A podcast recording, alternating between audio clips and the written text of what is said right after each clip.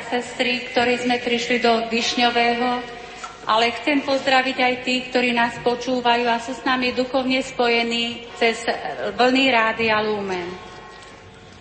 Dnes 13. mája je práve 100 rokov, keď sa poprvýkrát trom pastierikom Lucii, Františke a Hyacinte zjavila Pána Mária vo Fatime v doline Olív dubov, ktorú miestni ľudia nazývali Kovada Íria. Najsvetejšia Pana ich prosila, aby prichádzali na toto miesto 13. deň každého z nasledujúcich 6 mesiacov. My sme dnes prišli do Žilinskej diecézy, do farnosti Višňové, ktorej sa fatimský program naplňa už dlhé roky. Ďakujeme otcovi biskupovi Tomášovi, že nás prijal, všetkých vás srdečne pozdravuje a bude s nami duchovne sa spájať vo Fatime pri svetorečení fatimských detí Hyacintia Františka. Veľmi pekne by som chcela za nás všetkých poďakovať za veľkodušnosť, prijatie pánu dekanovi Jozefovi Baginovi, a pani starostke z Višňového Marcele Halanovej. A všetkým farníkom,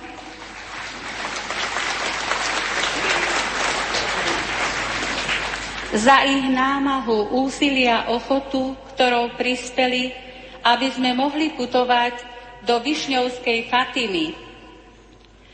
A byť putníkmi nádeje a pokoja, ako nás vyzýva svätý otec František, aby sme naše zopeté ruky k modlitbe podopierali tiež jeho a aby sme si vyprosili od najsvetejšej a najlepšej matky, aby videla nad každým z nás v každodennom živote v hodinách kríža.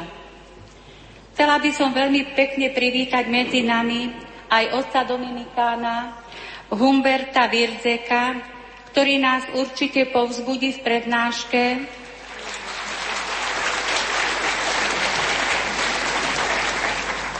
ktorá začína programom po procesii.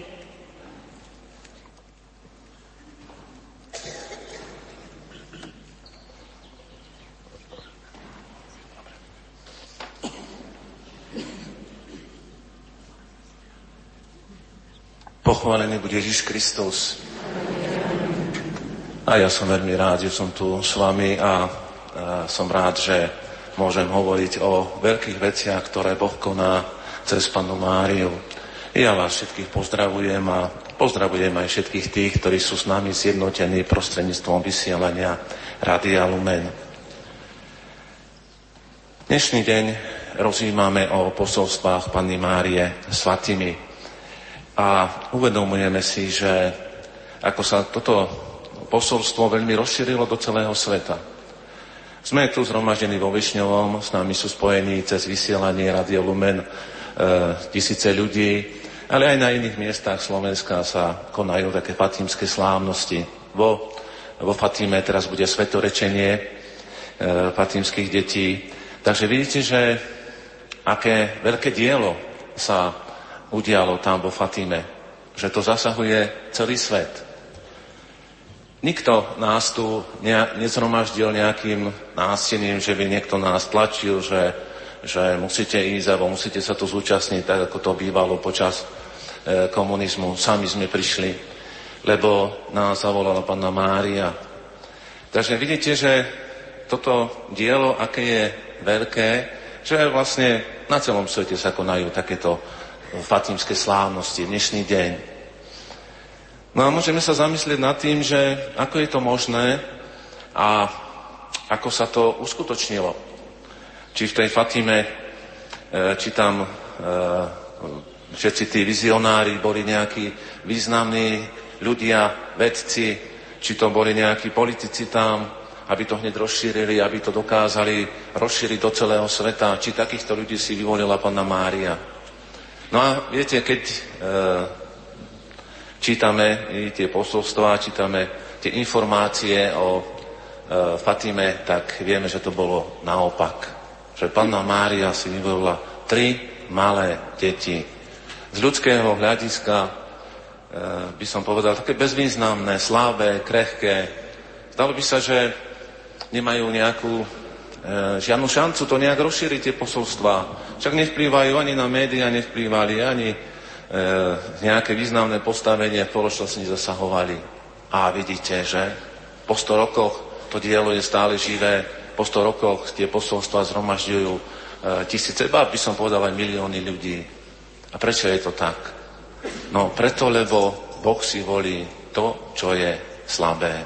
To je vlastne aj názov tej prednášky. Práve keď som keď ma pozvali, dostal som pozvanie, aby som tu išiel hovoriť a hovoriť o Fatime, hovoriť rodine nepoškvrnenej, tak hneď mi prišiel ten názov. Boh si volí to, čo je slabé.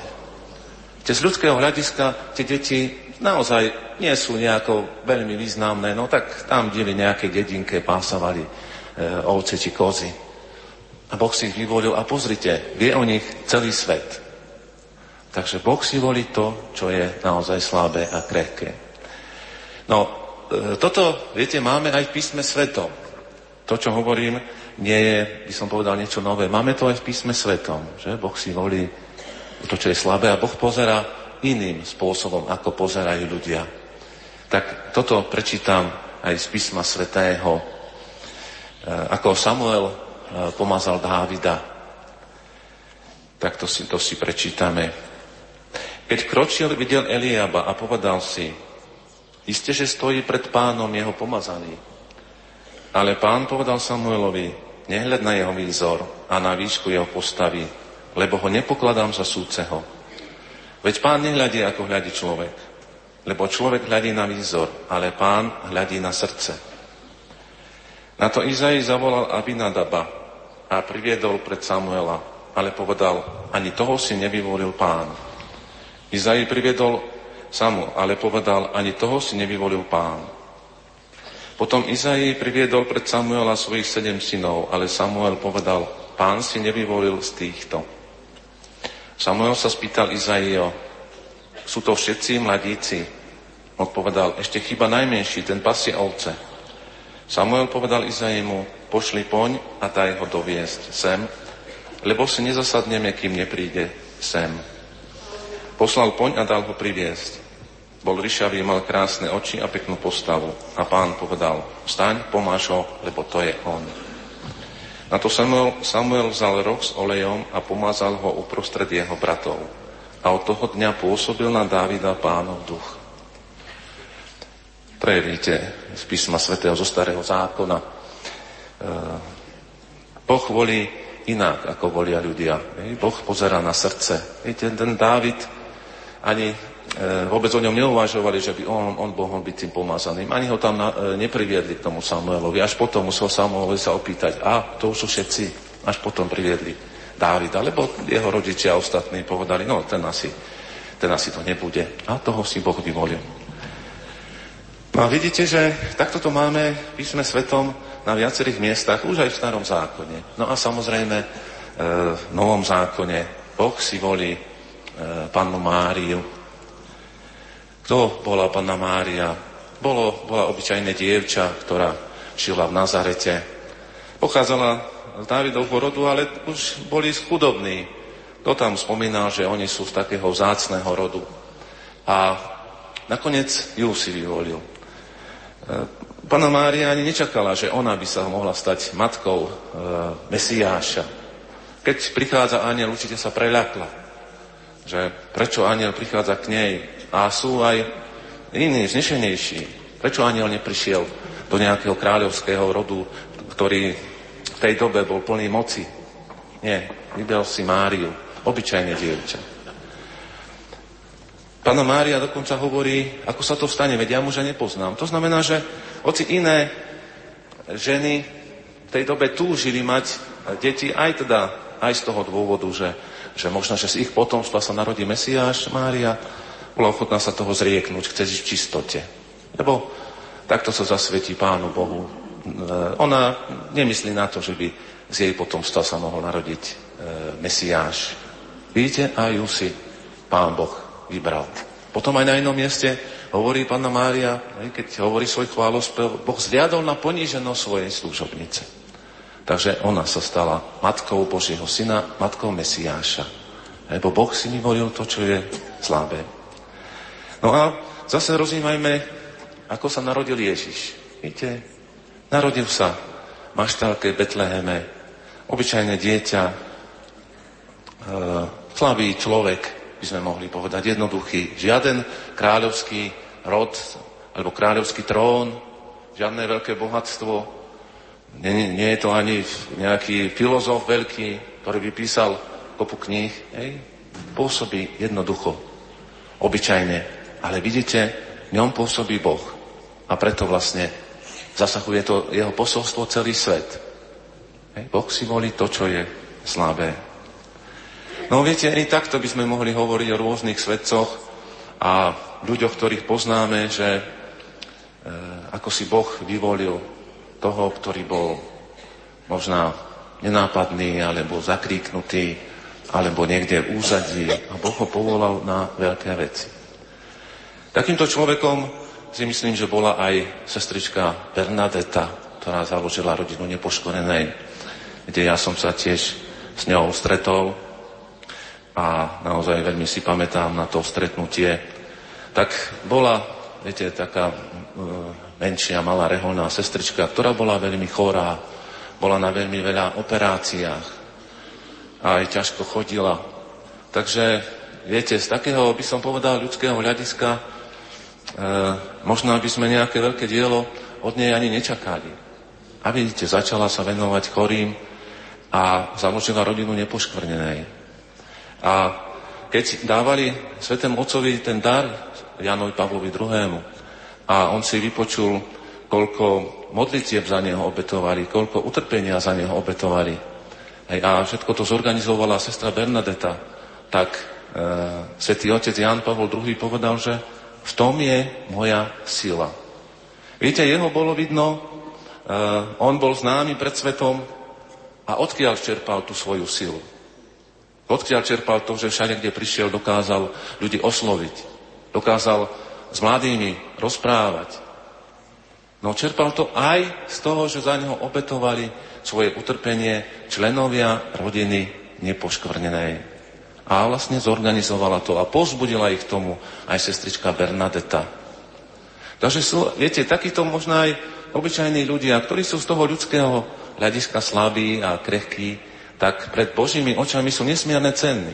A, a oni môžu práve tou svojou obetou e, konať aj veľké veci vo svete, ale skryto, nenápadne. Tým, keď sa aj modlia, obetujú, tak vidíte, svätý pápež Jan Pavol II z toho čerpal svoju silu. No, e, musím sa pochváliť, že a ja som teda členom rodiny nepoškorenej a ja som dokonca dvojnásobným členom, lebo e, ja mám až dva tie dekretiky. Takže Neviem, či aj niekto iný má, možno aj niekto iný. Ja som sa totiž to prihlásil do rodiny nepoškvrnenej, som sa zapísal, poslal som nejakú prihlášku a ono mi ten dekretík ako si nechodil, asi som bol v poradí na ďalekom mieste. No a potom som sa stretol so sestričkou Bernadetou, tak som prišiel priamo ku nej a povedal, sestrička, tak e, ja chcem byť tiež členom rodiny nepoškodenej. No tak rýchlo zobrala, vypísala mi dekretík, e, tu máš, povedala mi.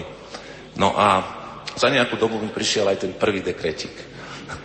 Takže ja mám až dva dekrety v rodine nepoškorenej. A viete, mám z toho radosť a možno, že viete, aj preto som tu a môžem sa takto prihovoriť k vám. Mám z toho radosť, že ja tiež patrím do tejto rodiny. No, e, vidíte, že e, aj teda takí, viete, ľudia, ktorí možno na prvý pohľad sa nám zdajú byť slabí a krehkí, sú v Božích očiach nesmierne cenní. E, pri svojom apoštoláte tak sa stretávam aj s takými ľuďmi, ktorí sú chorí a postihnutí. Mám aj svetú omšu tu v Túri, mám svetú omšu aj v domove sociálnych služieb v Kisuckonom meste. Máme na starosti aj teda dom svätého Kamila, kde sú takí starší, chorí ľudia, a viete, stretávam sa aj teda s tými, ktorí sú postihnutí, ktorí sú na vozíkoch a naozaj nejakým spôsobom trpia. Aj teda ich spovedám a slúžim svetu omšu. No a viete, keď tam vždy prídem, no a vysluhujem tie sviatosti a stretávam sa s tými ľuďmi a teda aj počúvam, teda, čo mi hovoria a mm, vidím, ako prežívajú svoju vieru, ako príjmajú Ježiša a ako príjmajú Pannu Máriu. Úplne, viete, spontánne. Akože ja s tým nemám žiaden problém, alebo mne sa zdá, že títo ľudia, ktorí nejakým spôsobom sú handicapovaní, nemajú problémy prijať Ježiša, prijať Pannu Máriu.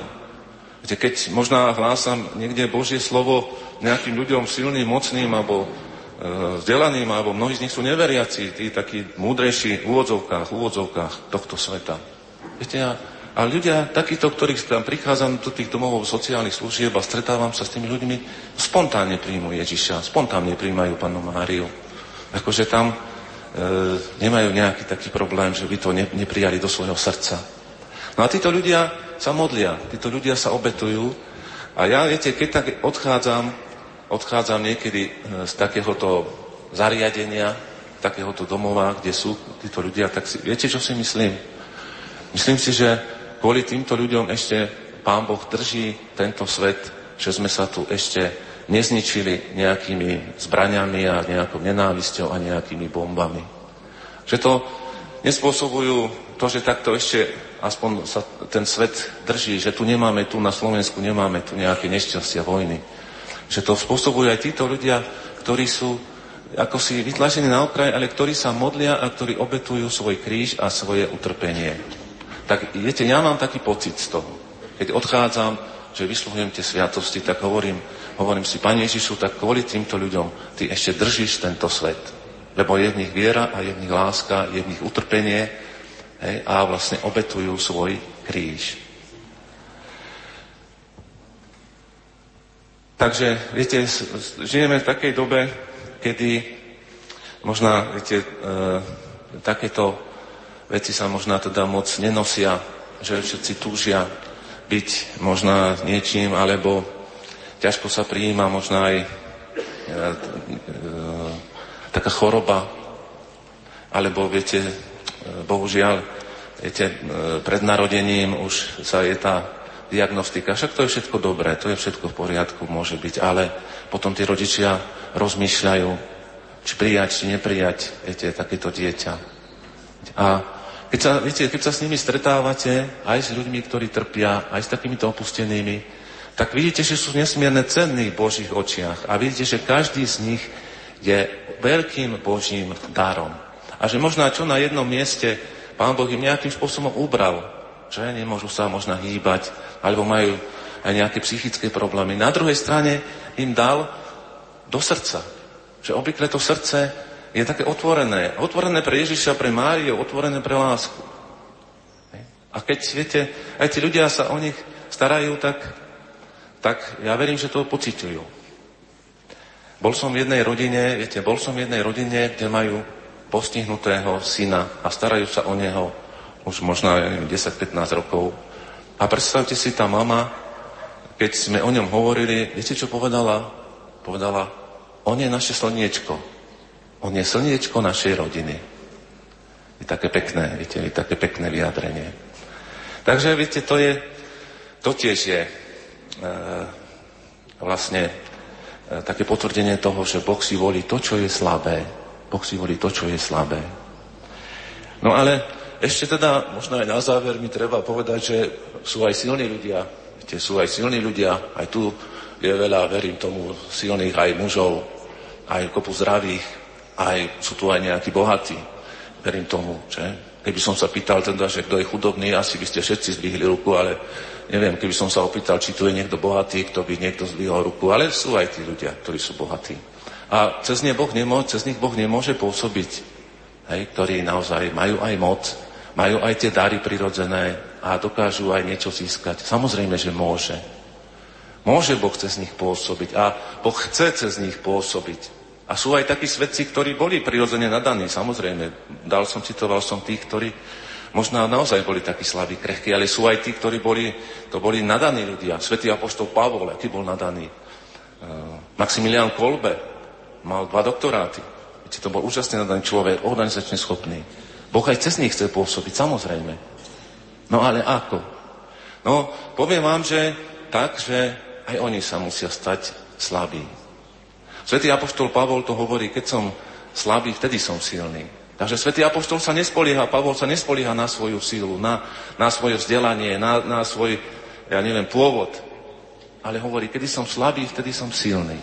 To znamená, že musí si každý uvedomiť, že ak chce byť veľký v Božích očiach a ak chce naozaj niečo urobiť pre to Božie dielo, tak sa musí nejakým spôsobom stať slabým a to je tým spôsobom, že ďakujem Bohu za všetko, čo mám a uvedomujem si, že to nie je moja sila, to všetko dokázala a zvládla, ale to je Boží dar. To, že e, sme zdraví, alebo aspoň tak teda relatívne môžeme chodiť, to, že máme si čo obliesť, alebo máme aj nejaké zamestnanie, to, že máme úspechy, možno aj v tých nejakých podujatiach našich, to nie je len naša síla. Nemôžeme sa s tým chváliť, ale to je Boží dar písme svetom je napísané, nech sa nechváli svojou silou. To znamená, že uvedomovať si, že, že všetko, čo, čo mám, že je Boží dar. Že som to dostal od Boha, že to nie som ja, ktorý toto všetko zvláda. Ale Boh mi v tom pomáha. Boh mi dáva tú silu, aby som to dokázal. To znamená, že nemôžem prísť ako farizej a povedať do chrámu, Pane Bože, ďakujem Ti, aký som ja dokonalý, aký som Ti ja skvelý. Ale ďakujem Ti za všetko, čo si mi dal. A môžem ešte povedať, Pane Bože, možno s týmito darmi niekto by urobil ešte viac dobrého, ako, ako som ja urobil. A potom si musím uvedomiť tiež, že to, čo mám, nie je len pre mňa samého. To moje bohatstvo, ktoré som nahromadil, nie je len pre mňa samého, ale to je aj pre ostatných ľudí. Viete, to patrí aj tým druhým. Ja sa mám starať aj o tých, ktorí dostali od Boha menej. To znamená, keď aj čo si získam, tak mám pomáhať, mám sa dívať okolo seba a vidieť všetkých tých chorých a pomáhať im. O toho mi Pán Boh dal tú moju silu. Aby som to nevyužíval len pre seba, ale aby som to využíval aj pre tých, ktorí možno majú trošku menej, ako mám ja. Viete, a keď takýmto spôsobom sa pozerám na svet, tak prídem na to, že aj ja som slabý. Že vlastne mne Boh, čo si dal, mňa Boh niečím e, vyznačil, alebo mi dal nejaké dary, talenty, ale ja ich mám e, ako dar. Nie je to moja zásluha, nie je to moja nejaké moje vyznamenanie. Dostal som to ako dar. A ja to mám požičané a ja to mám využívať nie len pre seba.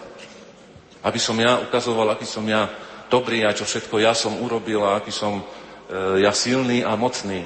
Tedy už idem po zlej ceste. Ale mám to, aby som slúžil tým druhým. Hej, aby som pomáhal, aby som to aj rozdával okolo seba. A vlastne takým spôsobom sa potom aj ja stanem určitým spôsobom slabým a krehkým a Boh môže cez mňa pôsobiť. Je, bola, je napísaná knižka Celá malosť. To je o Pane Márii. A tam vlastne je, že Boh prečo takto mohol pôsobiť cez Máriu? Lebo ona bola úplne vyprázdnená zo svojho ja. Ona bola celá malosť. Tak preto mohol pôsobiť. To znamená, že sa vyprázdni zo svojho ja a Boh môže konať cez ňu úplne voľne a slobodne. Takže podobne. A ja, aj keď mám dary, musím sa vyprázdniť zo svojho ja. A aby Boh mohol cez mňa konať. Takže Boh môže potom cez mňa konať. A tak môžem priniesť aj ja veľké ovocie. Viete, e, možno, viete, keď si toto tak uvedomujeme, tak ľahšie príjmeme aj to, čo pána Mária vo Fatime žiadala, i to zasvetenie sa jej nepoškvrnenému srdcu. Prečo sa mám zasvedcovať, viete, prečo? E, niekto povie, no ja nemusím ísť cez pánu Máriu, ja idem priamo ku Kristovi, prečo by som pánu Máriu potreboval. Viete, slabý človek si povie, že áno, ja ju potrebujem. Potrebujem, aby mi pomohla. A potrebujem to, aby som cez ňu, cez jej srdce išiel Ježišovi že si uvedomujem, že som slabý a bez jej pomoci veľmi ľahko padnem.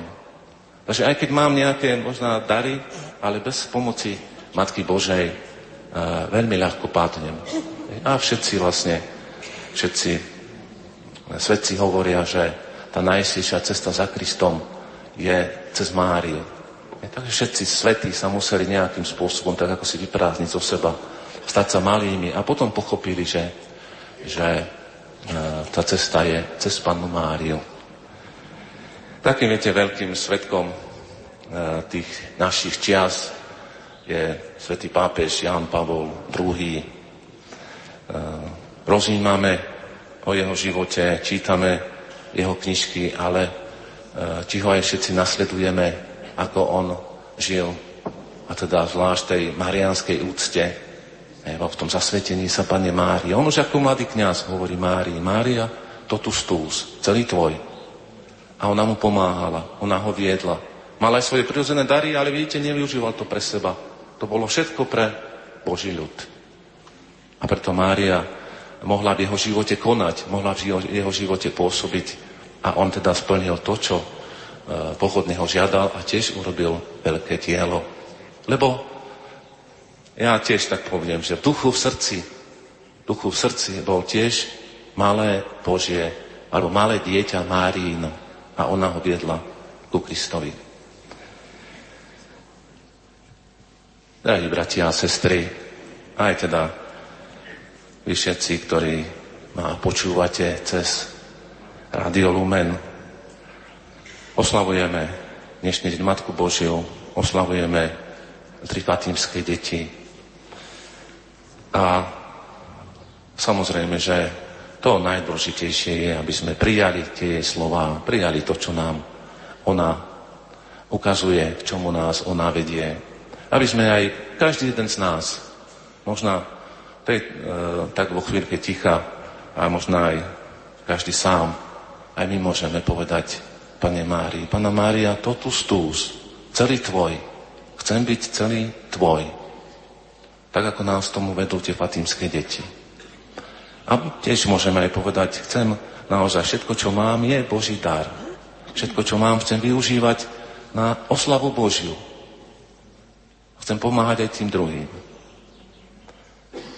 A potom verím, že potom e, Panna Mária bude s nami spokojná. Amen. Amen. Farnosti Višňové pri Žiline sme vám v uplynulých minútach sprostredkovali priamy prenos zo stretnutia členov rodiny Nepoškvrnenej. Slovo mali štatutárna zástupkynia rodiny Nepoškvrnenej, sestrálica Marienková Dominikán Páter Humbert Virdzek, ktorý hovoril na tému Boh si volí to, čo je slabé. O chvíľu sa do Višňového opäť vrátime. Odvysielame priamy prenos slávnostnej svetej omše so zasvetením sa nepoškvrnenému srdcu Pany Márie. Hlavným celebrantom bude monsignor František Rábek, ordinár ozbrojených síl a ozbrojených zborov Slovenskej republiky. V roku 1917 došlo k udalosti, keď sa práve nad Portugalskom otvorilo nebo ako okno nádeje, ktoré ponúka Boh, keď mu človek zatvára dvere.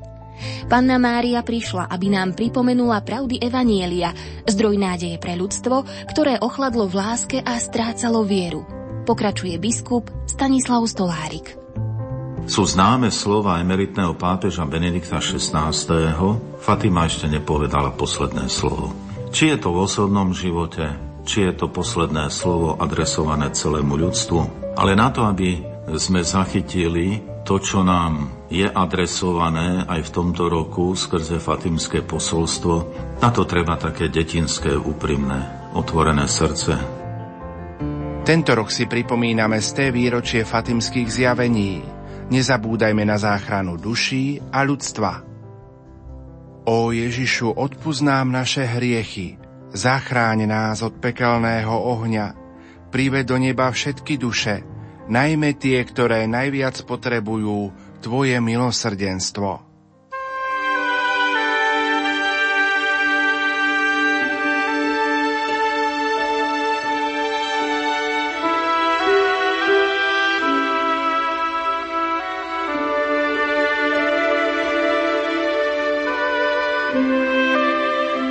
Milí poslucháči, pri príležitosti z tého výročia fatimských zjavení sa vo farnosti svätého Mikuláša vo Višňovom koná stretnutie členov rodiny nepoškornenej. Ponúkame vám priamy prenos svätej Omše so zasvetením sa nepoškornenému srdcu Pany Márie. Svetú omšu celebruje otec biskup Monsignor František Rábek, ordinár ozbrojených síl a ozbrojených zborov Slovenskej republiky. Na organe hrá sestra Bartolomeja Trepáňová. Pri Svetej omši sa budú spievať piesne z jednotného katolického spevníka čísla 388, 295 a 333. Účinkuje detský spevácky zbor Agni Dei pri základnej škole svätého Vincenta v Ružomberku, ktorý diriguje sestra Rudolfa Balážecová. Technicky spolupracujú Peter Ondrejka a Jan Kraus. Nerušené počúvanie vám za všetkých praje Pavol Jurčaga.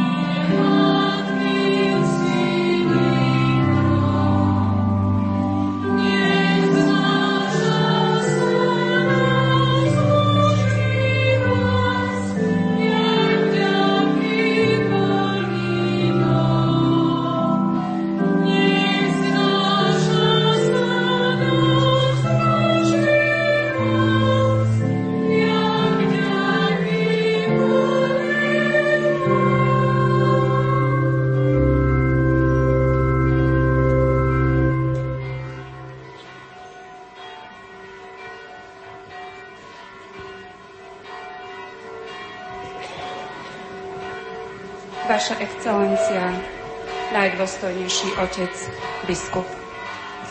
Ako starostka našej obce vás chcem veľmi srdečne privítať vo Višňovom.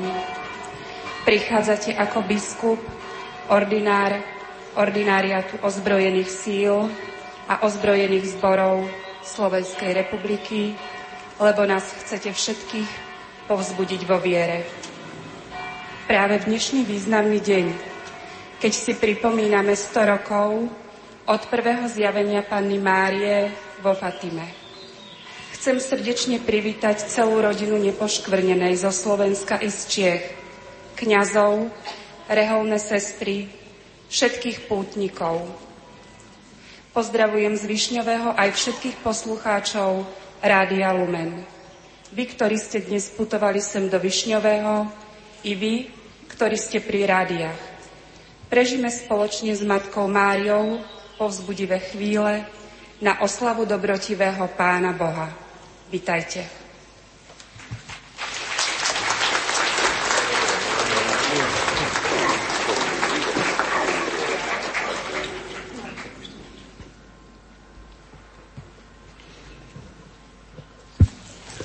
Mene Otca i Syna i Ducha Svetého. Amen. Pokoj s vami. Najdôstojnejší otec biskup, Svetý otec Jan Pavol Veľký zo Svetého písma v súvislosti s panou Máriou mal najradšej úryvok práve z Kány Galilejskej. Matka Božia prichádza so synom na svadbu a zrazu svadobčania nemajú vína. Mária si všíma problém, ktorý vznikol a ide s problémom za Ježišom. Aj my sme dnes všetci prišli na toto miesto Matky Božej, aby sme jej prednášali svoje problémy, aby sme ju prosili, že by ona tie naše starosti predniesla synovi a nebeskému Otcovi. Aj my sa chceme učiť, aby sme mali vnímavé srdce na tie potreby terajších čias. Aj Slovensko prednáša svoje ťažkosti, ale aj radosti cez Matku Božiu dobrotivému Bohu. A to isté robí každý deň aj rodina nepoškvrnenej. Vy ste pre dnešnú slávnosť vybrali práve úryvok z Kány Galilejskej. A tak všetci, ktorí sme tu, či už fyzicky prítomní vo Višňovom, alebo aj všetci poslucháči Rádia Lumen a cez rádio aj celé Slovensko, čakáme od vás, otec biskup, aby ste nás povzbudili, aby ste aj vy, ako nástupca apoštolov, spolu s nami, s touto veľkou, aj celou slovenskou rodinou predniesli Márii tie potreby aj slovenských ťažkostí a problémov, aby sme sa učili od Božej Matky. Vo svojom biskupskom erbe máte zaujímavé slova byť verný až do smrti. A tieto slova sa snažíte naplňať vo svojom kňazskom aj biskupskom živote. Aj my chceme dnes sa opäť zasvietiť Božej Matke spolu s vami, aj celé Slovensko, aby sme boli verní a aby sme kráčali vždy s vierou na ceste do neba. Chcem takisto aj ja privítať všetkých vás, milí pútnici, ktorí prichádzate zo všetkých kútov Slovenska, aj zo susedných Čiech.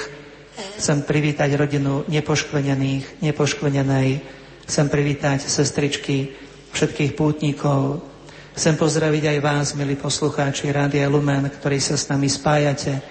Chcem privítať aj pána riaditeľa Rádia Lumen, aj všetkých kňazov, ktorí dnes prišli, aby sme spoločne pred Matkou Božou ten dnešný významný deň predniesli svoje potreby, aby ona opäť orodovala za Slovensko, aby nám pomáhala na našej ceste.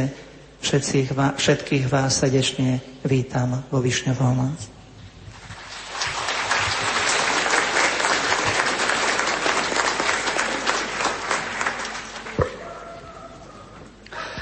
Úprimne ďakujem za tieto úvodné slova, tak pani starostke, ako aj pánu dekanovi. Ja vás takisto všetkých, drahí bratia a sestry, srdečne pozdravujem na čele s bratmi kňazmi, ktorí koncelebrujú svetú omšu s bratom diakonom, milé reholné sestry, rodinu nepoškvrnenej, všetkých vás, ktorí ste sa mohli prísť, i vás, ktorí ste pri príjimačoch Rádia Lumen. Každú svetú omšu slávime v duchovnom spoločenstve s hlavou viditeľnou hlavou církvy, svetým otcom a s miestnym biskupom. A z okolností obe tieto naše viditeľné hlavy sú vo Fatime. Svetý Otec v týchto chvíľach slávi Svetú Omšu vo Fatime a je s ním aj váš diecesný biskup Otec Tomáš. Čiže Pána Maria nás takýmto spôsobom spája. Slavíme z tej výročie jej zjavenia vo Fatime. Vieme, koľko dobra sa odtedy na jej príhovor a z jej impulzu stalo a chceme ju prosiť o jej ordovanie a pomoc, aby sme s ňou spolupracovali a aby Pán Boh aj v našom živote a cez nás aj v našom svete mohol urobiť veľa dobrého. Teraz si pripravme srdce na počúvanie Božieho slova, na slávenie Eucharistie, uznajme a uľudujme svoje hriechy.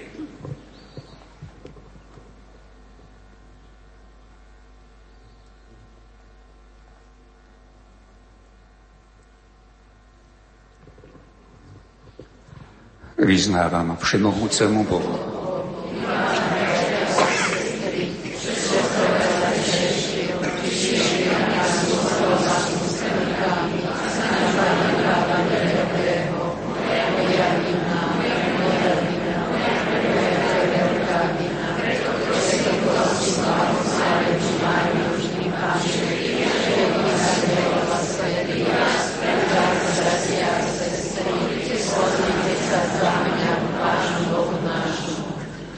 Nech sa zmiluje nad nami všemohúci Boh, nech nám hriechy odpustí a privedie nás do života večného.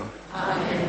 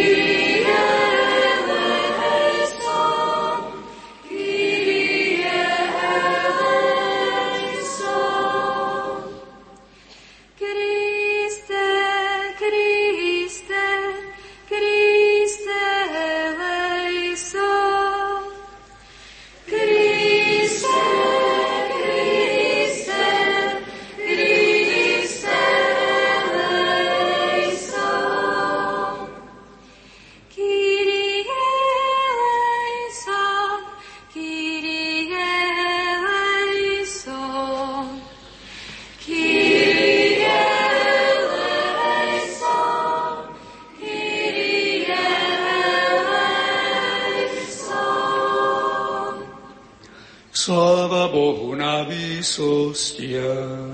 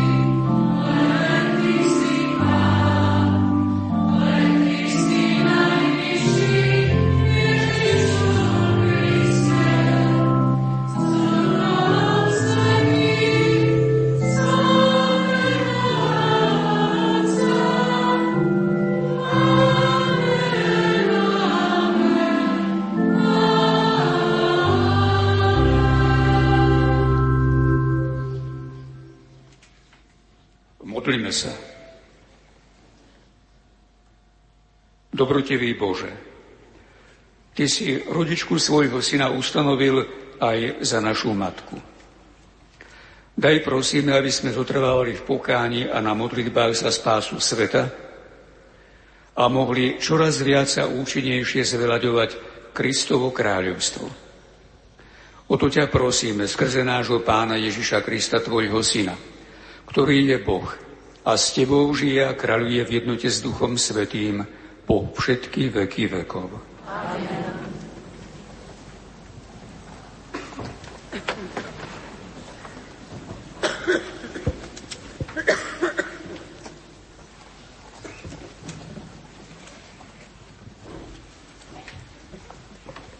Čítanie z knihy Zjavenia svätého Apoštola Jána. V nebi sa otvoril Boží chrám a v chráme bolo vidieť archu jeho zmluvy. Potom sa na nebi ukázalo veľké znamenie. žena odetá slnkom, pod jej nohami mesiac a na jej hlave veniec z dvanástich hviezd. Bola ťarchavá a kričala v bolestiach, lebo mala rodiť. A bolo vidieť aj iné znamenie na nebi. Veľký ohnivý drak mal sedem hlav a desať rohov a na hlavách sedem diadémov. Jeho chvost zmietol tretinu nebeských hviezd a vrhol ich na zem. A drak sa postavil pred ženu, ktorá mala rodiť, aby zhltol jej dieťa, len čo ho porodí. I porodila syna, chlapca, ktorý má železným žezlom panovať nad všetkými národmi. A jej dieťa bolo uchvátené k Bohu a k jeho trónu. Žena potom utiekla na púšť, kde jej Boh pripravil miesto a počul som mohutný hlas volať v nebi. Teraz nastala spása, moc a kráľovstvo nášho Boha a vláda jeho pomazaného. Počuli sme Božie slovo. Bohu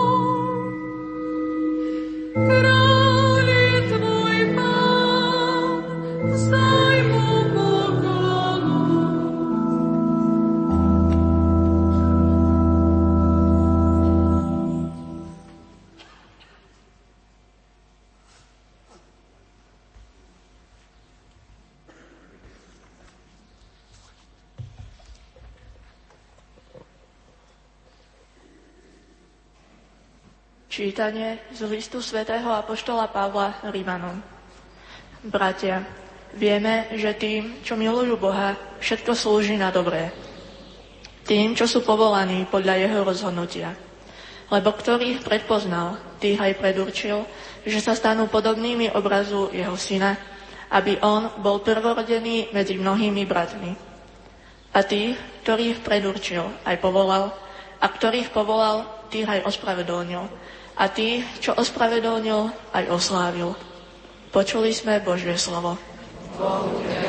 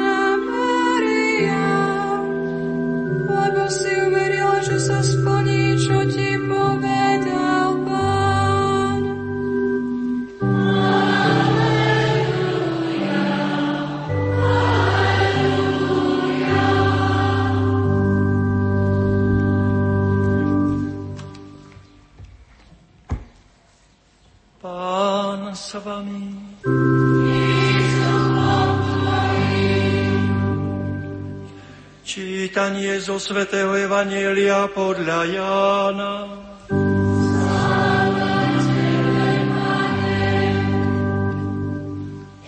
V Káne Galilejskej bola svadba. Bol, bola tam aj Ježišova matka. Na svadbu pozvali aj Ježiša a jeho učeníkov. Keď sa minulo víno, povedala Ježišovi jeho matka, nemajú vína. A Ježiš jej odpovedal, čo mňa a teba do toho žena. Ešte neprišla moja hodina. Jeho matka povedala obsluhujúcim, urobte všetko, čo vám povie. Stálo tam šesť kamenných nádob na vodu, ktoré slúžili na očisťovanie, ako bolo zvykom u Židov, každá na dve až tri miery. A Ježiš im povedal, naplňte nádoby vodou a naplnili ich až po okraj. A potom im povedal, teraz načrite a zaneste starejšiemu a oni zaniesli. Keď starejší ochutnal vodu premenenú na víno, on nevedel, skade je, ale obsluhujúci, čo načierali vodu, to vedeli, zavolal si ženícha a vravel mu. Každý človek podáva najprv dobré víno a horšie až potom, keď si hostia upili. Ty si zachoval dobré víno až doteraz. Toto urobil Ježiš v káne Galilejskej ako prvé zo znamení a zjavil svoju slávu. A jeho učeníci uverili, v Neho. Počuli sme slovo pánovo.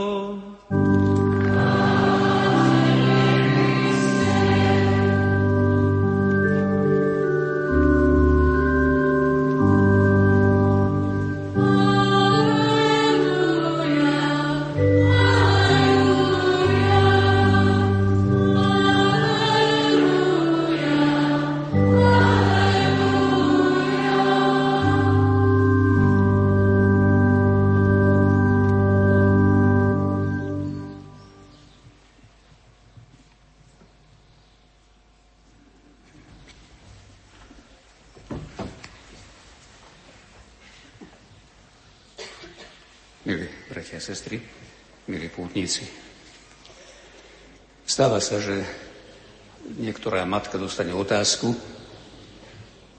ktoré zo svojich detí má najradšej. Ako asi znie taká odpoveď. Dobrá matka povie všetky. Každé jedno. A obyčajne ešte potom dodá, ale to najmenšie, to možno choré, to nejakým spôsobom problematické, to mám najradšej.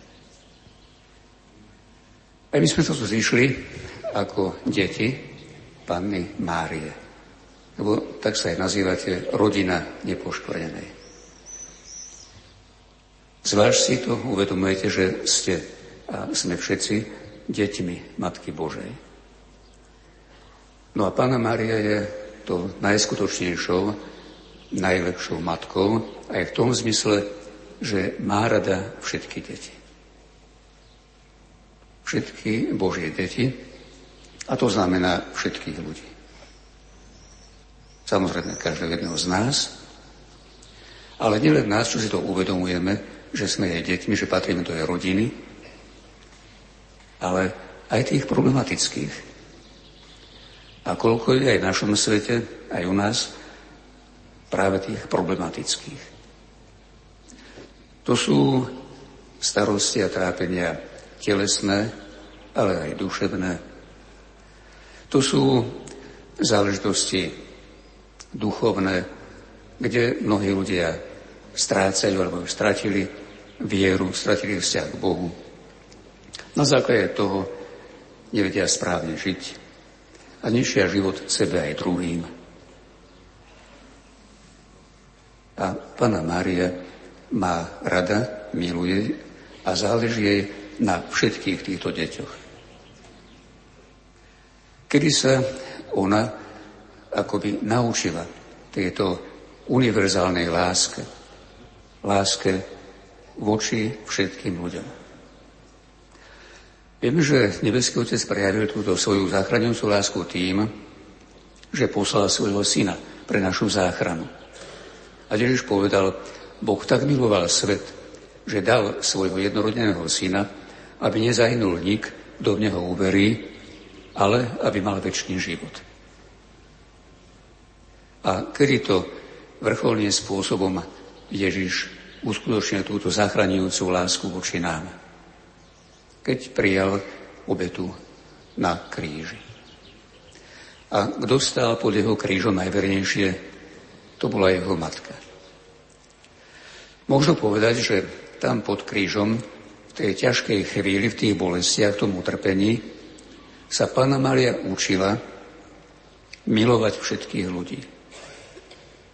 Pretože videla, za koho jej syn zomiera, za koho sa obetuje.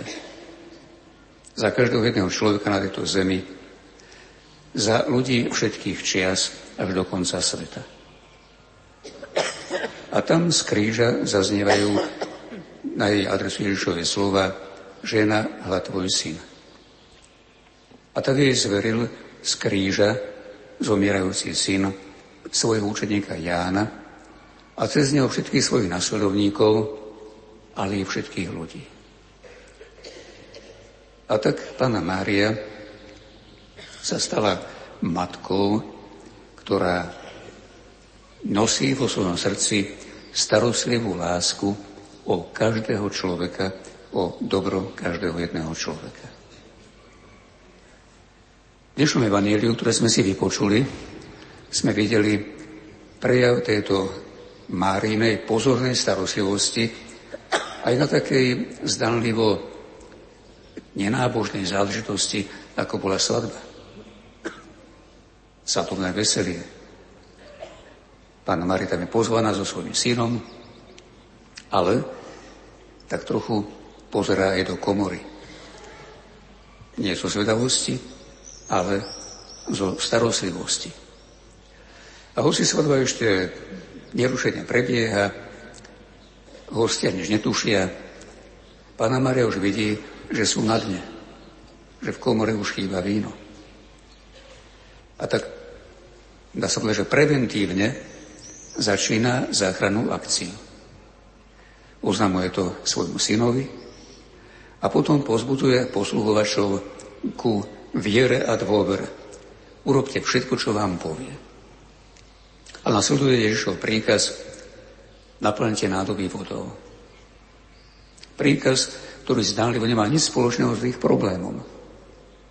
Ich bolo víno a oni majú skadiaľ si z ďalekého prameňa nosiť vodu do tých veľkých nádob. Ale pozbudení Marijnými slovami poslúchnu a keď splnia tento príkaz až do bodky, ktorý sa stáva zázrak. A svadba môže nerušene a radosne ešte dlho pokračovať. Pretože vraj tam na Blízkom východe, vtedy svadba trvala týždeň. Teda pána Maria sa vedela postarať aj o takúto zdanlivo bežnú a nie tak veľmi potrebnú záležitosť, ako bolo víno na svadbe. Preto, jej išlo o radosť tých ľudí, o ich šťastie, o šťastie mnoho manželov. No a čo viedlo pánu Máriu k tomu, že sa pred 100 rokmi zjavila vo Fatime? Samozrejme, ja nepoznám myšlienky pani Márie, to nemôžem teraz nejako chcieť vám povedať, ale predpokladám. Čo iné ako to, že ona, ktorá je teraz na nebo vzatá, ktorá je so svojím osláveným synom a má účasť nielen na jeho moci, ale aj na jeho poznaní, tak ona, tak po ľudsky povedané, z neba vidí do tej našej ľudskej kuchyne. A už nie len na svadbu do tých, do tých nádob na víno, ale vidí do záležitosti našich osobných životov, Vidí do záležitosti našich rodín, do záležitosti našich miest a obcí, našich krajín, našej vlasti, celého sveta a celého ľudstva. A ako to pred tými 100 rokmi vyzeralo, a ako to žiaľ vyzerá aj dnes. Ako sme v mnohom na dne. A čo z toho potom bude? Tam na svadbe v Káne hrozilo, že bude pokazená svadba. Aj to by bolo nepríjemné. Ale čo hrozilo a čo hrozí nášmu svetu dnes? Keď sme na dne, čo sa týka vzťahu k Bohu aj k ľuďom. Keď sa pre mnohých stal najhlavnejším, najhlavnejšou hodnotou egoizmus, sebectvo a odmietajú aj Boha, aj človeka a všetko sústredujú na to, aby dosahovali nejaké svoje ciele, svoje zámery. A k tomu prichádza vôzok na pomoc. Aj taká záležitosť, ako je, ako je moderná technika, veda, ako sú komunikačné prostriedky, ktoré dokážu veľmi rýchlo šíriť myšlienky a názory. A keď tieto možnosti dostanú do rúk ľudia s takýmito zámermi a postojmi, ktorí neberú hľad ani na Boha, ani na jeho zákon, ani na človeka, tak čo potom z toho môže byť? A to pána Mária predvídala. A to ju zrejme, iste so súhlasom nebeského Otca, viedlo k tomu, že ako matka zaintervenovala. Takýmto zvláštnym, mimoriadným spôsobom. Zjavila sa trom pastierikom vo Fatime, aby upozornila na vážnosť situácie ľudstva. A súčasne, aby aj poradila a pozbudila k tomu, čo robiť, aby sme tomu predišli.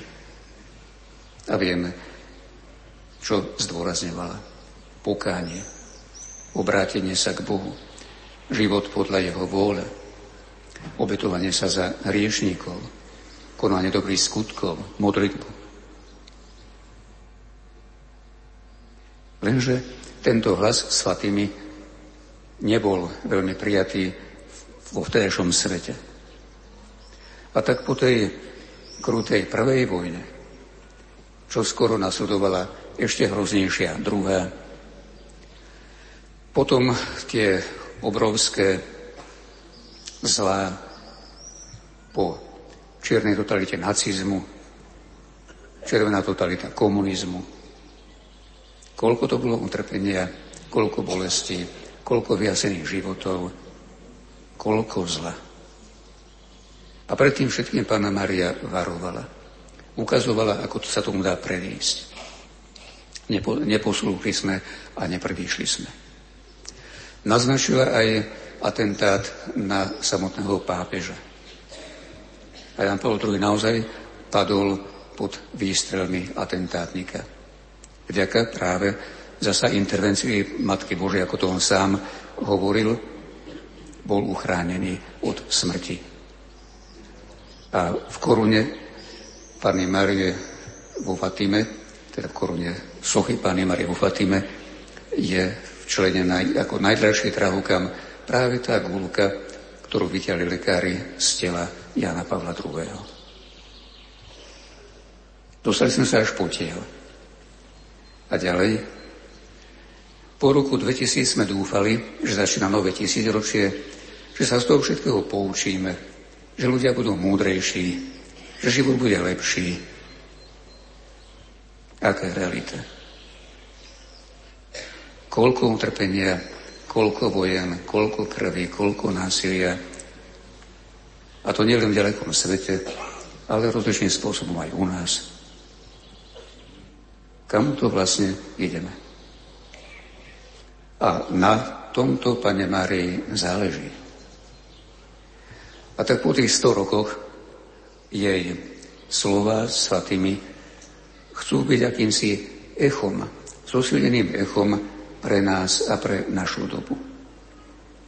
To echo je v podstate to isté, čo zaznelo aj v Kane Galilejskej. Urobte všetko, čo vám povie. Toto je výzva. Toto je, by som povedal, liek. Toto vie Matka, Božia Matka, urobiť pre nás aby nás zachránila, aby nám pomohla, aby sme predišli tým veľkým zlám. podstate sú to slova, ktoré znamenajú, aby sme počúvali jej syna. To, čo nám hovorí v Evangeliu, čo nám hovorí cez, cez pastierov církvy. Nič nového nám Pána Maria v Lurdu, ani v Lurdu, ani vo Fatime nepovedala, ale zdôraznila toto. Tú dramatičnú situácie sme videli vykreslenú aj v obraze, ktorý nám podávalo prvé čítanie dnešné z Apokalipsy zo zjavenia svätého Jána, ktorému dal skresený Kristus. Veľké znamenie.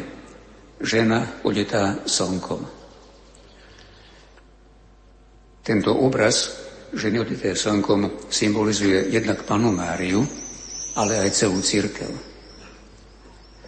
Pana Mária je už mimo toho dosahu pekelného draka. Ale církev, církev je stále ohrozovaná. A tento pekelný drak s tými svojimi ničivými zámermi je stále tu a stále pôsobí a ohrozuje. To je dramatická situácia církvy na tomto svete, aj náš všetkých a každého. A čo bolo záchranou aj pre tú apokalyptickú ženu? Že zrodila svoje dieťa, Božieho syna, a že Boh ju pred týmito nástrahami uchránil, pred nástrahami zlého. A toto je aj naša úloha aby sme rodili vo svojich životoch, tak ako jednotlivci, ako aj cirkevné spoločenstva Krista. To je doslova namáhavý pôrod, pretože my sami sme ľudia slabí, hriešní, náchylní k zlému a prekonávať toto všetko v sebe, dávať prvenstvo Kristovi, jeho pravde, jeho láske, jeho skutkom, aby sa v nás, ako svätý Pavol hovorí, zrodil Kristus, stvárnil Kristus. Toto je naše povolanie a naše poslanie. A len týmto môžeme uniknúť pred tými chápadlami zlého ducha. Teda Matke Božej záleží na našej záchrane, na našom dobre a radí nám, čo máme robiť. Lenže ako som povedal na začiatku, Ide jej dobrej matke nielen o rodinu nepoškvrnenej, samozrejme. Ide jej o každého jedného človeka, aj o tých, ktorí sú rozličným spôsobom vzdialení.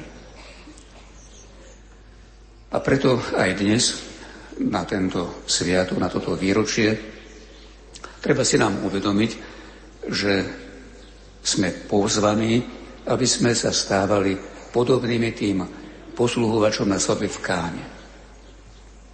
Predstavte si, oni sa mohli tam do tej komory zatvoriť a ešte by sa pre nich toho vína asi ušlo dosť. A povedali by si, čo nás po tých ostatných hostoch, nech si idú domov. A oni pracovali, namáhali sa s tým nosením vody, aby potom bolo dosť vína pre všetkých.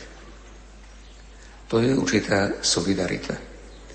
A tak si to aj my musíme uvedomiť, že Boh aj cez pánu Máriu nás pozýva, aby sme sa zaangažovali pre dobro nielen svoje, ale aj pre dobro tých druhých. Isté poznáte ten príbeh fatinských detí a viete, že ako ich pána Maria pozbudzovala k tomu, aby robili pokáne za obratenie hriešníkov a ako oni v tej detskej úprimnej viere doslova hrdinsky toto pokánie robili. To je výzva aj pre nás. Aby sme sa snažili nasledovať Krista, žiť podľa Jeho vôle, podľa Jeho prikázaní, nielen kvôli sebe a pre našu vlastnú spásu, ale aj pre dobro druhých, preto aby sme vyprosovali od Pána Boha Jeho záchranu, Jeho milosť, počnúť od viery až po všetky ostatné potrebné milosti, aj pre mnohých ďalších ľudí, pre obrátenie sveta pre záchranu sveta. A tak ešte raz opakujem, mali by sme zaujať pozíciu posluhovačov na svadbe. Ak má byť náš svet svadbou, čiže niečím radosným a pokojným, tak sme potrební my, ktorí akoby začujeme ten Kristov hlas a sme ho schopní začuť, čo od nás žiada, aby sme sa nasadili a plnili jeho vôľu za seba, ale aj za druhých, obetavo, možno namáhavo, ale vo vedomí, že to robíme ako spoluprácu s ním pre záchranu našich bratov a sestier, pre záchranu všetkých tých, ktorých naša matka, Pana Maria, takisto miluje a chce im pomôcť. Nie je to vždy jednoduché a ľahké a poznáte to najmä vy, chorí, trpiaci, ale toto je, možno povedať, naša úloha, naša dejinná príležitosť, aby sme umožnili, že by sa aj v našom svete zopakoval samozrejme iným spôsobom zázrak premeny vody na víno. Nemusíme, ako to niekedy robievate, ale myslím si, že to není potrebné počítať naše rúžence, naše sveté omše, naše sveté príjmania a tak ďalej, tak ďalej. Je to pekné, že sú toho obrovské stovky a tisíce, ale myslím si, že pán Boh tú matematiku nepotrebuje. On potrebuje naše úprimné srdce, potrebuje našu veľkodušnosť, našu lásku, našu vieru, našu dôveru voči neho, nemu. Teda na príhovor Pane Marie prosme, aby sme, aby sme prijali ochotne toto pozvanie s Fatými a aby sme sa zaangažovali spoločne s Panou Máriou pre záchranu a spásu tak našej vlasti, našich rodín, našich farností, církvy na Slovensku, ale aj celého sveta. Lebo viete dobre, že čo všetko hrozí aj nám tu. Ja poviem len dva extrém, dve extrémne ohrozenia.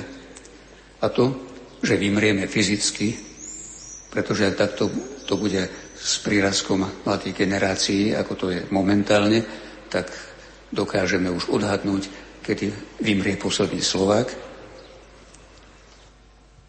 alebo môžeme zahynúť duchovne, ak stratíme vieru, ak ju budeme ignorovať, ak budeme žiť bez vzťahu k Bohu, bez Jeho lásky, bez Jeho pravdy, tak môžeme byť fyzicky možno na svete, ale duchovne by to bolo veľmi zlé.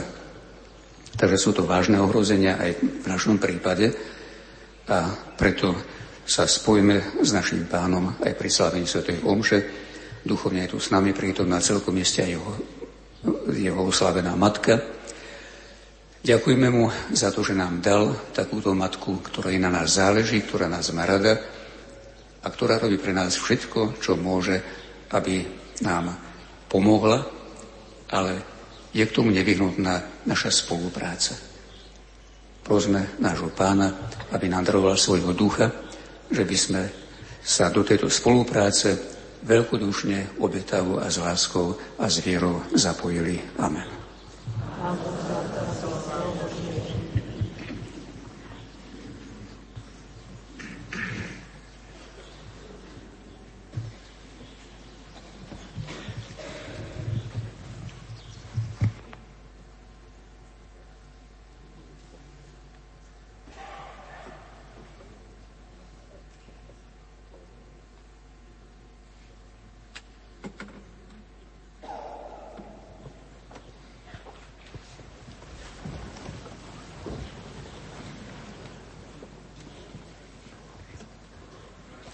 Vyznajme svoju vieru. Verím v Boha.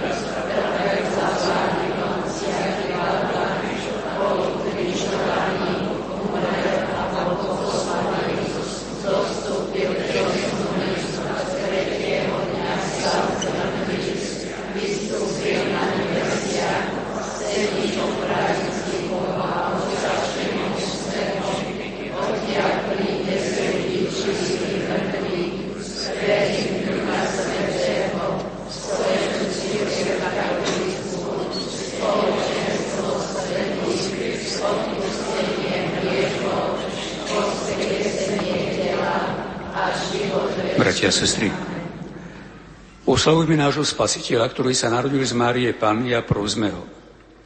Na príhovor Panny Márie Fatimskej vyslíš nás, Pane. Na príhovor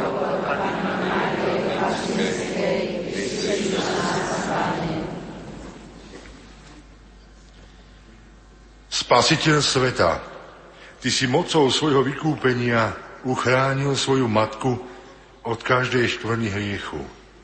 Zachovaj nás i všetkých, ktorí sú s nami duchovne spojení prostredníctvom Rádia Lumen, čistých od hriechu.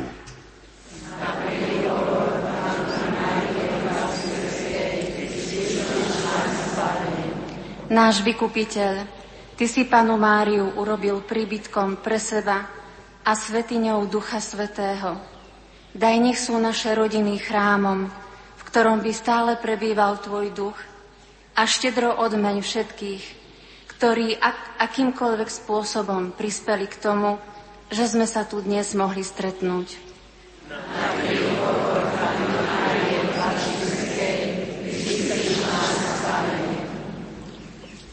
Ježišu, väčší veľkňaz, tvoja matka verne stála pri kríži a pri zjaveniach vo Fatime nás všetkých povzbudzovala ku konaniu skutkov pokánia. Daj, aby sme na príhovor svetých fatimských detí, Františka a Hyacinty, dokázali prijať kríž ako účasť na Tvojom utrpení a mali vždy dostatok lásky obetovať sa za obrátenie hriešnikov.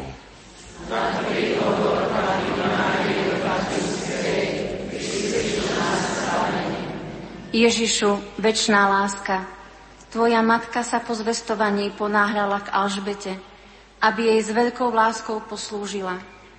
Pomáhaj všetkým členom Vincenskej rodiny, ktorá v tomto roku slávi svoje jubileum, ochotne a s láskou slúžiť tým, ktorí to potrebujú.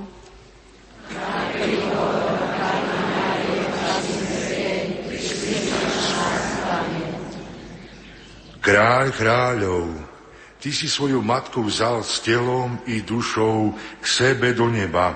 Daj, aby sme stále hľadali a chápali, čo je hore a cestou pokánia a modlitby kráčali do nebeskej vlasti.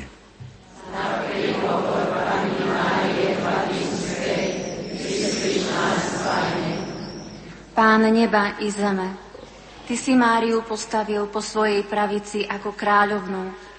Daj, aby sestrička Bernadeta, naši zomrelí príbuzní, dobrodinci i členovia rodiny nepoškvrnenej mali účasť na víťazstve jej nepoškvrneného srdca a na jej sláve v nebi.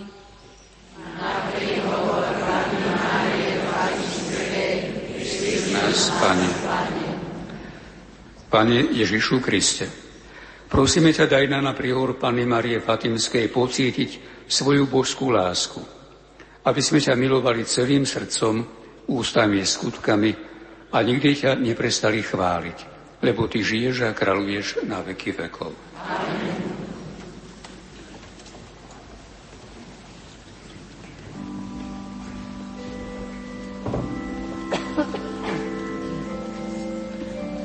Práve v dnešný deň si pripomíname z té výročie prvého zjavenia Pany Márie vo Fatime. Pri svojom treťom zjavení Pana Mária povedala Prídem požiadať o zmierne sveté príjmanie na prvé soboty. Svoj sľub splnila 10. decembra 1925, keď sa zjavila sestre Lucii v, kláštori, v kláštore v španielskom meste Pontevedra. Najsvetejšia panna povedala, Céra, pozri na moje srdce ovinuté tréním, ktorým ho nevďační ľudia prebodávajú rúhaním a nevďakom. Snaž sa ma aspoň ty potešiť a oznám, že sľubujem všetkým, čo sa počas piatich mesiacov v prvú sobotu vyspovedajú, príjmu sveté príjmanie, pomodlia sa ruženec, a strávia 15 minút v rozjímaní o 15 tajomstvách ruženca, že budem pri nich v hodine smrti so všetkými milosťami, ktoré potrebujú ku spáse, je potrebné všetko vykonať s úmyslom odčiniť urážky spôsobené nepoškvrnenému srdcu Panny Márie.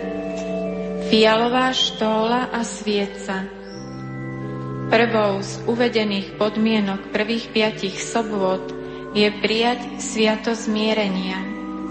Svetú spoveď vykonáme s úmyslom vynáhrady za hriechy, a rúhania proti nepoškvrnenému srdcu Pany Márie. K svetej spovedi možno pristúpiť aj v niektorý iný deň predtým alebo potom. Dôležité je, aby sme boli v stave posvedzujúcej milosti.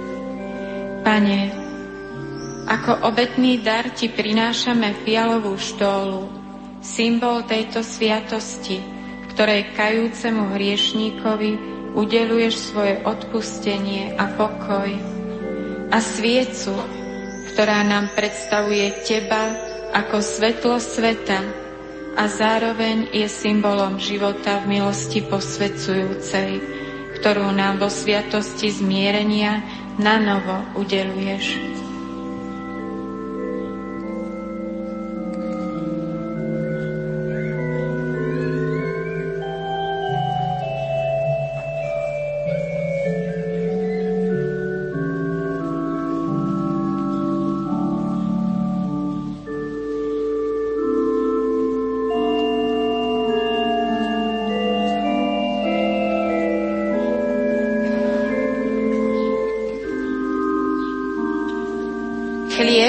Hrozno. Druhou podmienkou prvých sobôd je sveté príjmanie. Je nevyhnutné v prvú sobotu v mesiaci prijať sveté príjmanie s úmyslom vynáhrady. Podľa žiadosti Pany Márie si tento úmysel treba vzbudiť pred prijatím Kristovho tela. Pane, prinášame Ti chlieb a hrozno, chlieb, náš denný pokrm, je symbolom Kristovho tela. Bol upečený z bielunkej múky rozomletím mnohých pšeničných kláskov. Ježiš Kristus je chlebom života, duchovným pokrmom, ktorý sa láme a dáva mnohým. Z hrozna sa lisuje mušt a z neho kvasí víno. Víno je symbolom Kristovej krvi, a jeho lásky k nám. Pán Ježiš prešiel lisom utrpenia, keď vylial za nás svoju krv na odpustenie hriechov.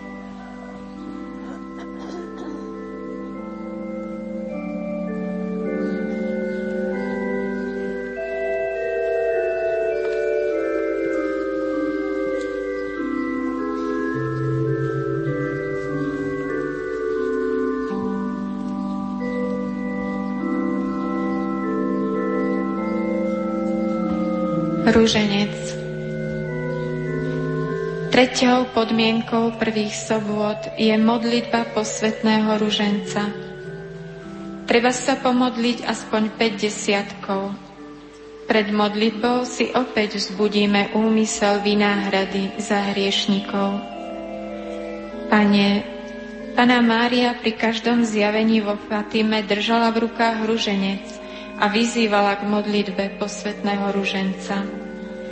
13. októbra 1917 pri šiestom poslednom zjavení sa predstavila ako kráľovná ruženca. Prinášame ti ruženec našej matky, uvinutý z perál modlitieb našej lásky a odovzdanosti Márii a jej synovi Ježišovi Kristovi. Táto modlitba má moc vyprosiť svetu pokoj, a zachrániť duše pred zatratením.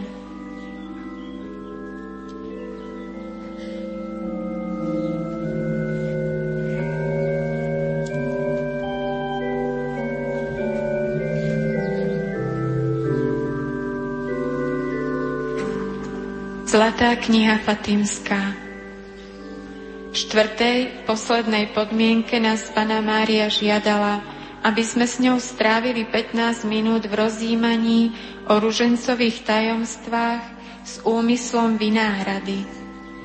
Je to najťažšia časť tejto pobožnosti. Ide o rozímanie, snahe zjednotiť sa s Máriou, robiť jej spoločnosť pri prežívaní jednotlivých tajomstiev, ktoré majú pretvárať naše srdce, pripodobniť ho jej srdcu. Pane, ako obetný dar Ti prinášame Zlatú knihu Fatimskú, ktorá obsahuje krátke myšlienky k jednotlivým zdravasom rozímavého ruženca. Aj ona nám môže pomôcť naplniť túto podmienku.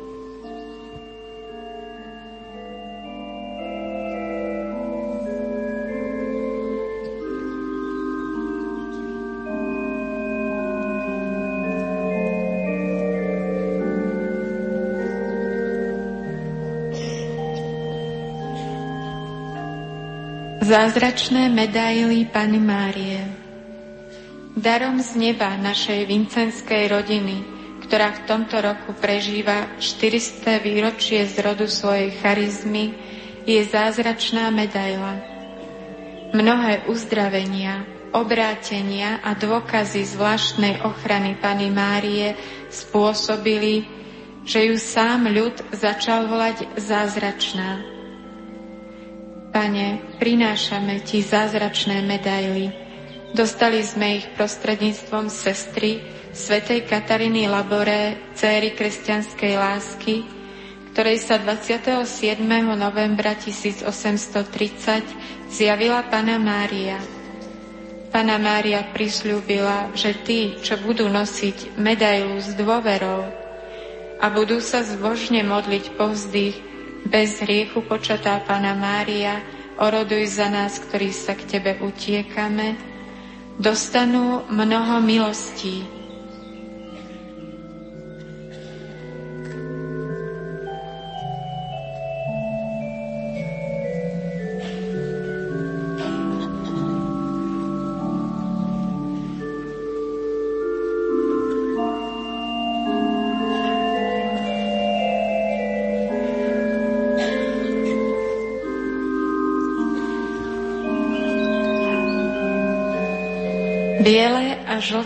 rúže.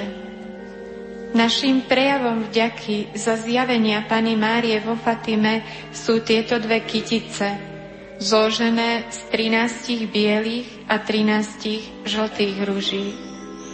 Týmto počtom si chceme pripomenúť, že Pana Mária pozývala fatimské deti na miesto zjavení v Kovada Iria od mája do októbra roku 1917 vždy 13. v mesiaci. Spolu s týmito kvetmi príjmi, Pane, naše srdcia, naplnené láskou a vďakou voči Tebe i Tvojej a našej Matke Márii. Kvety síce zvednú, ale nech nikdy nezvedne naša úcta k Tvojmu i Máriinmu nepoškvrnenému srdcu.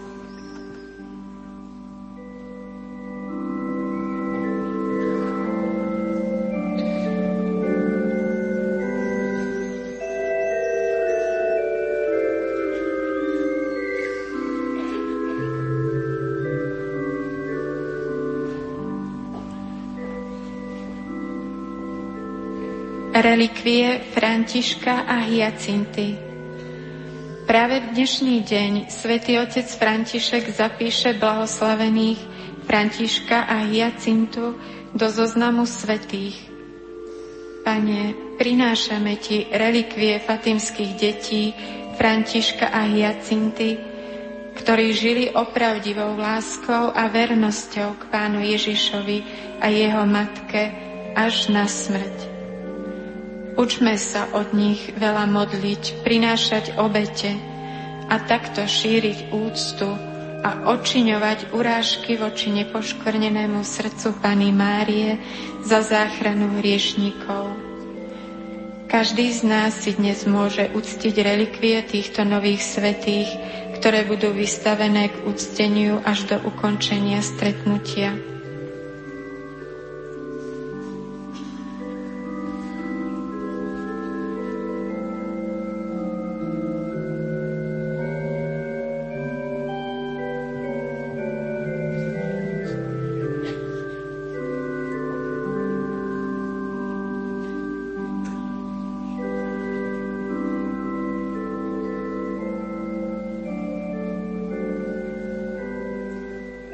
Hostie a víno.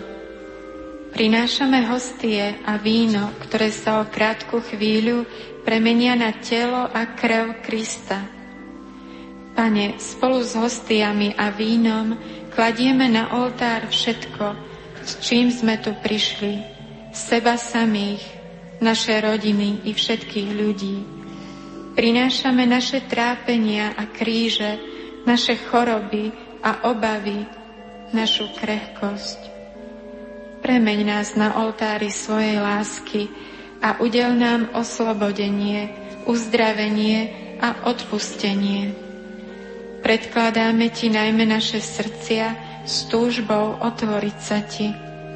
Obmy ich v pramení svojho milosrdenstva, aby sme sa mohli skutočne stretnúť s Tebou.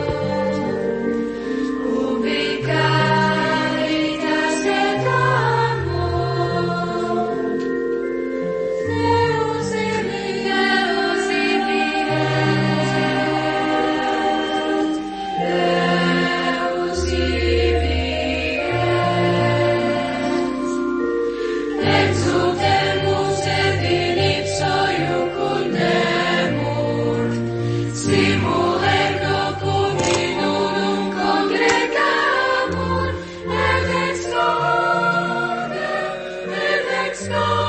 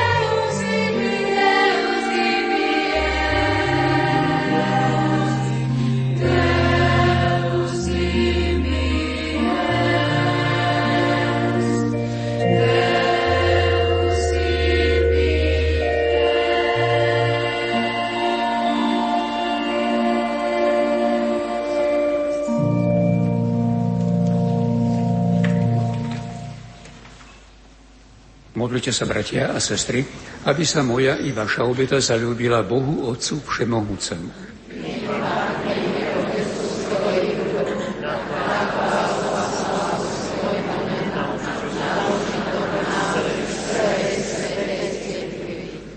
Bože a Otče náš, príjmi dary, ktoré Ti prinášame pri oslave preblahoslavenej Panny Márie. Nech nám stále pomáha Tvoj syn, ktorý sa stal človekom, a obetoval sa ti na kríži ako obeď bez poškvrny, lebo on žije a kráľuje na veky vekov.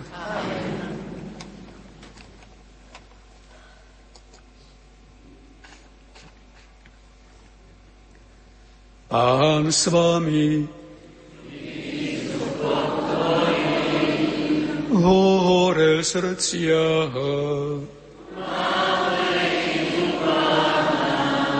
Vzdávajme vďaky Pánovi Bohu nášmu. Je Je naozaj dôstojné a správne, dobré a spásonosné. Zdávať vďaky vždy a všade Tebe, Pane, Svetý Otče Všemohúci a Večný Bože. A Teba pri uctievaní pre blahoslavenej Márie vždy Panny spoločne chváliť, velebiť a oslavovať. Veď ona počala Tvojho jednorodeného syna, Duchom Svetým zatvonená a v ústavičnej sláve panenstva porodila svetu večné svetlo, Ježiša Krista, nášho pána. Skrze Neho Tvoju velebu chvália anieli, kláňajú sa Ti všetky nebeské zástupy i blažení serafíni ťa oslavujú spoločným plesaním. Prosíme, dovol i nám, aby sme ťa s nimi pokornej úcte chválili.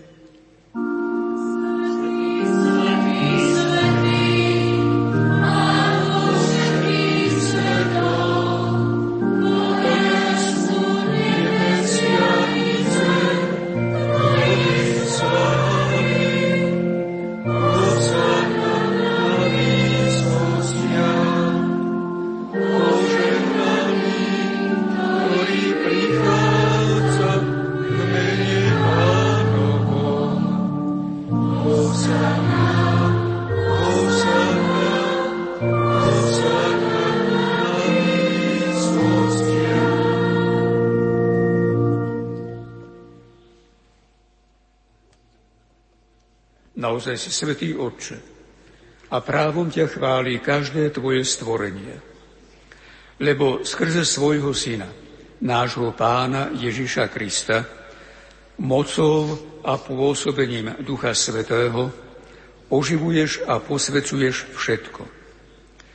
A ustavične si zhromažďuješ ľud, aby od východu slnka až po jeho západ prinášal tvojmu menu obetu čistú. Preto ťa, Otče, pokorne prosíme. Láskavo posveť svojim duchom tieto dary, ktoré sme ti priniesli na obetu, aby sa stali telom a krvou Ježiša Krista, tvojho syna a nášho pána, ktorý nám prikázal sláviť tieto tajomstva. On v tú noc, keď bol zradený, vzal chlieb, vzdával ti vďaky a dobrorečil, lámal ho a dával svojim učeníkom hovoriac. Vezmite a jedzte z neho všetci. Toto je moje telo, ktoré sa obetuje za vás.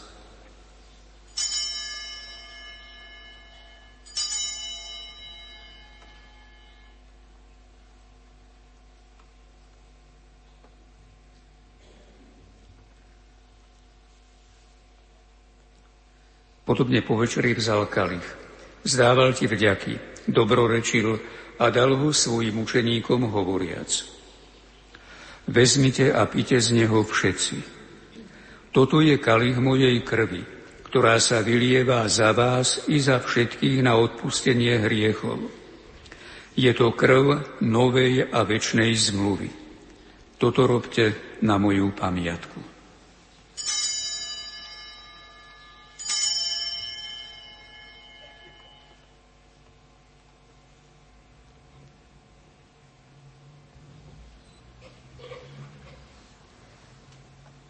Hľa tajomstvo viery.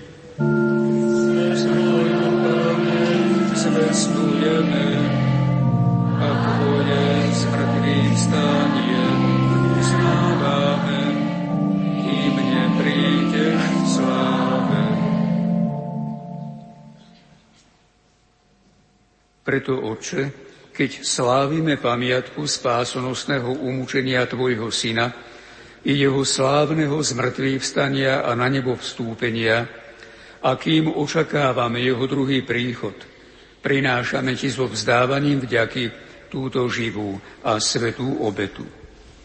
Zhliadne prosíme na dar svojej cirkvi a spoznaj v ňom obetovaného baránka, ktorý podľa Tvojej vôle zmieril nás s Tebou a všetkých, ktorí sa živíme telom a krvou Tvojho Syna, naplň Duchom Svetým, aby sme boli v Kristovi jedno telo a jeden duch. Nech Duch Svetý urobí z nás ustavičnú obetu pre Teba, aby sme dostali dedictvo s Tvojimi vyvolenými, najmä s preblahoslavenou Panou Máriou, Božou rodičkou, so Svetým Jozefom je ženichom, s Tvojimi svetými apoštolmi a slávnymi mučeníkmi, so svetými fatinskými deťmi, Františkom a Hyacintkou a so všetkými svetými, ktorí nám, ako úfame, ústavične pomáhajú svojim orodovaním u Teba. Prosíme ťa, Oče, nech táto obeta nášho zmierenia prinesie celému svetu pokoj a spásu. Vo viere a láske upevňuj svoju církev putujúcu na zemi, tvojho služobníka, nášho pápeža Františka, nášho biskupa Tomáša, celý zbor biskupov, všetkých kňazov a diakonov i všetok vykúpený ľud. Milostivo vypočuj prozby tejto rodiny, ktorú si zhromaždil okolo seba a láskavo priveď k sebe dobrotivý oče všetky svoje roztratené deti. Dobrotivo príjmi do svojho kráľovstva našich zosnulých bratov a sestry, i všetkých, ktorí v Tvojej milosti odišli z tohto sveta. Pevne dúfame, že aj my sa tam s nimi budeme na veky radovať z Tvojej slávy. V Kristovi, našom pánovi, skrze ktorého štedro dávaš svetu všetko dobré.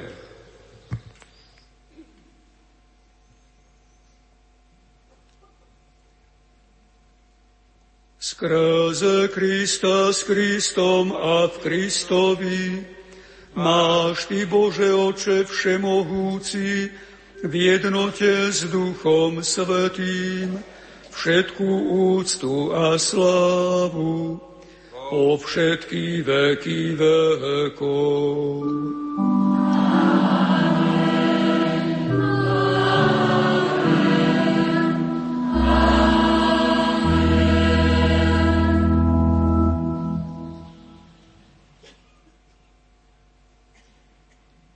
Na príkaz nášho spasiteľa a podľa jeho božského učenia osmelujeme sa povedať.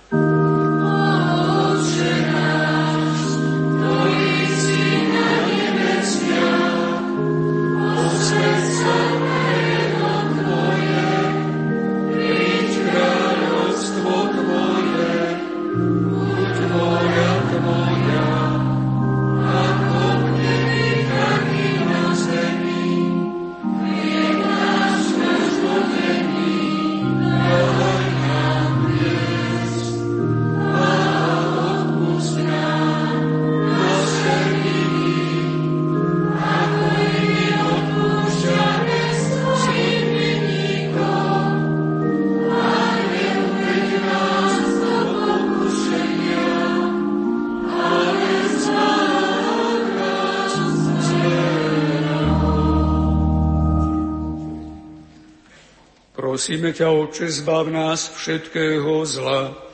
Udel svoj pokoj našim dňom a príď nám milosrdne na pomoc, aby sme boli vždy uchránení pred hriechom a pred každým nepokojom, kým očakávame splnenie blaženej nádeje a príchod nášho Spasiteľa Ježíša Krista.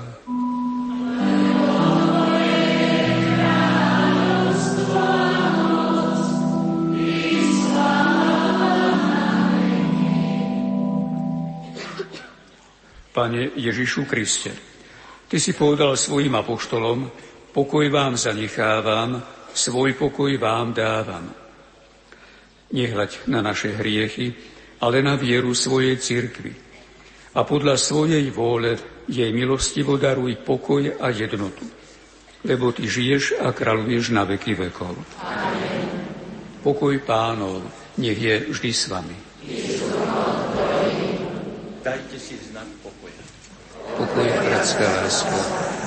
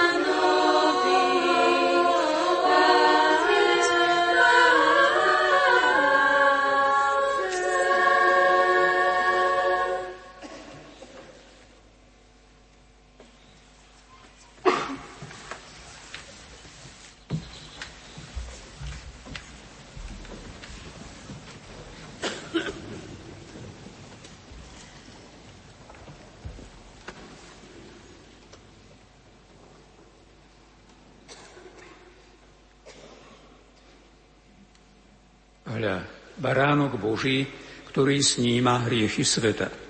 Blažení tí, čo sú pozvaní na hostinu baránkovu. Pane, nie som hodaný, aby si vošiel pod moju stretu, ale povedz iba slovo a duša mi pozdravie.